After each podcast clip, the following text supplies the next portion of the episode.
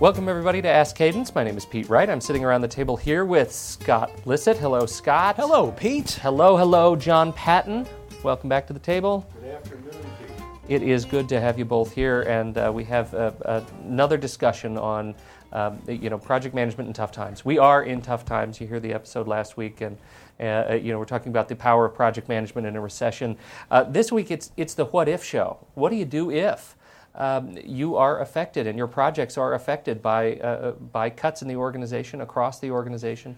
And, um, and, and how do you handle various scenarios uh, to keep your projects running or, or know what to do uh, when they just can't? And I think, Scott, you were going to kick us off on, uh, on, on how projects might be affected by organizational realities. Yes, let me do that. Um, uh, what I have seen is that um, uh, I, I have read about some uh, panic reactions now um, during the recession, and uh, uh, those can uh, directly affect projects.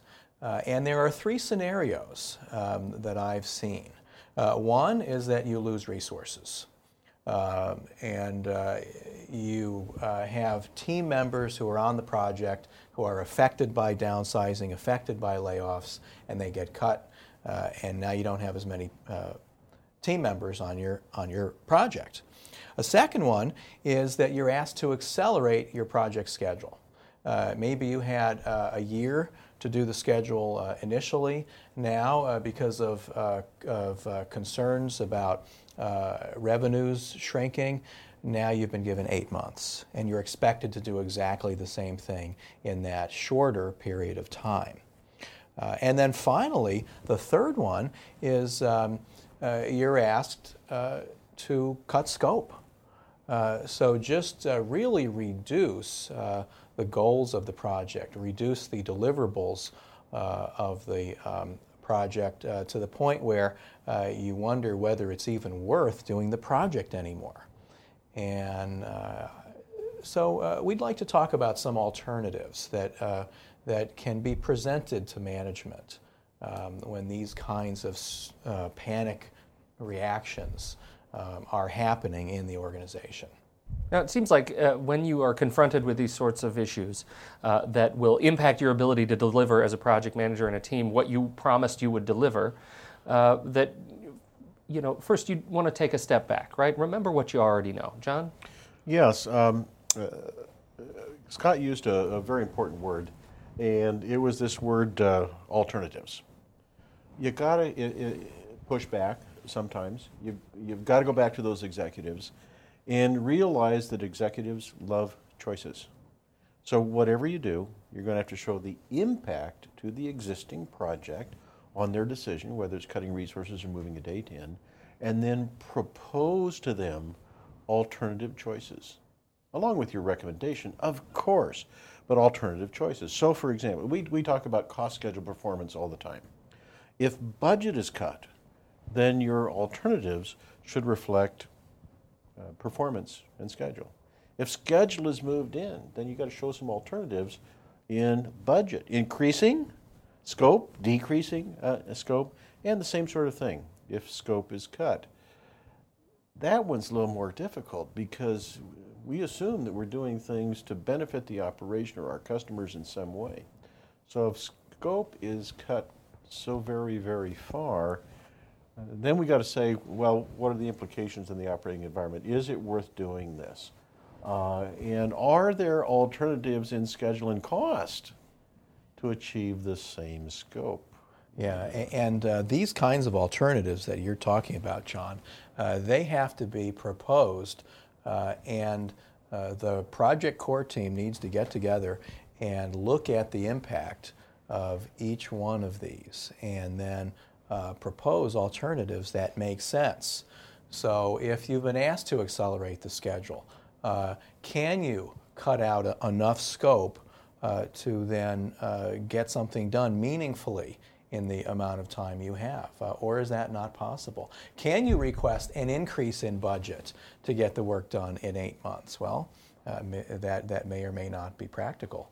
now. But uh, if you can't get either one of those, you may end up delivering a rather anemic result. You might, and then uh, you might uh, be faced with uh, really the the only option that would make sense for the company, which might be to put the project on hold.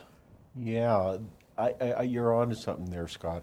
Um, when it's really tight, among the alternatives should be this alternative should we put this project on hold?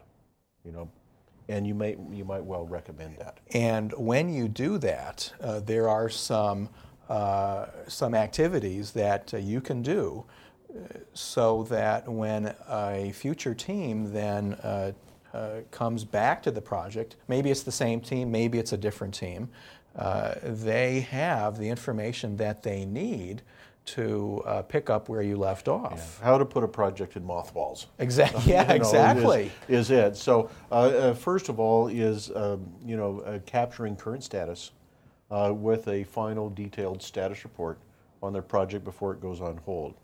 Another is to create a list of the open issues uh, that we're working on in the project. Uh, make sure that you documented all those that you've closed and how you closed them, and those that you have not had time to resolve, that you get a good description of the project, of the problem, and the impact.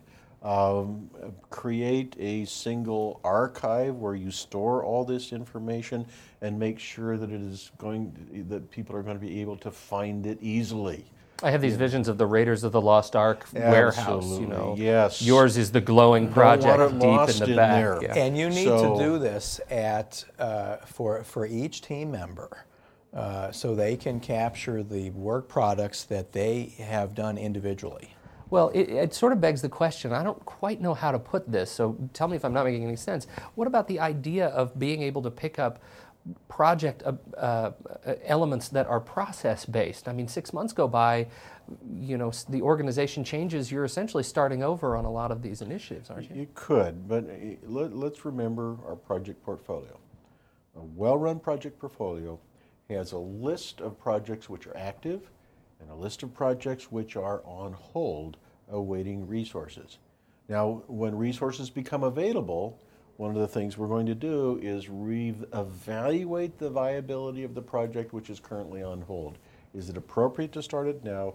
Is it still viable for the marketplace or for the organization? And if so, we're going to activate it.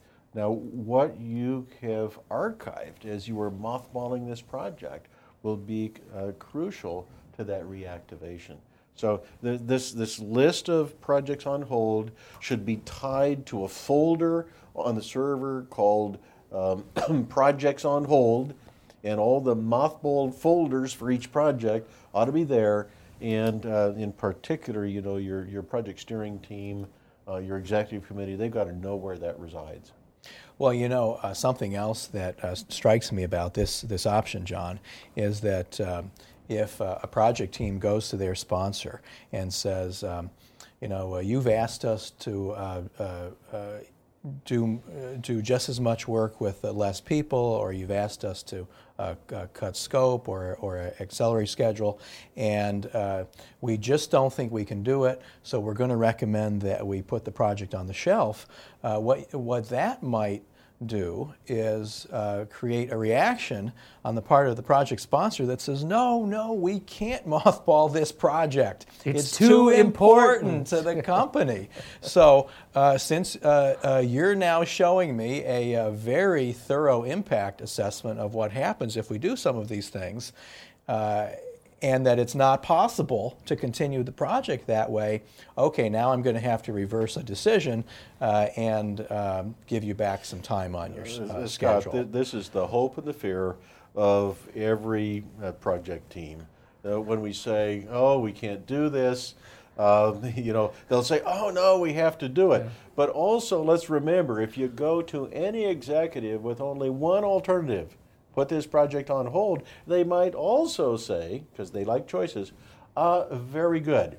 And this Friday, um, you can pick up your final check in HR. Yes. So uh, let's Yeah. go back right. to alternatives. Give them Alternatives. alternatives for That's right. continuing, and among them, place the project on, on hold. It's, it's a matter, I think, of having the, uh, the, the intestinal fortitude to uh, make those uh, gutsy recommendations. So, thank you, uh, gents, both of you, for uh, sitting down, having this discussion. This was a good one. And uh, uh, on behalf of Scott Lissit and John Patton, I'm Pete Wright. Thanks for listening to Ask Cadence.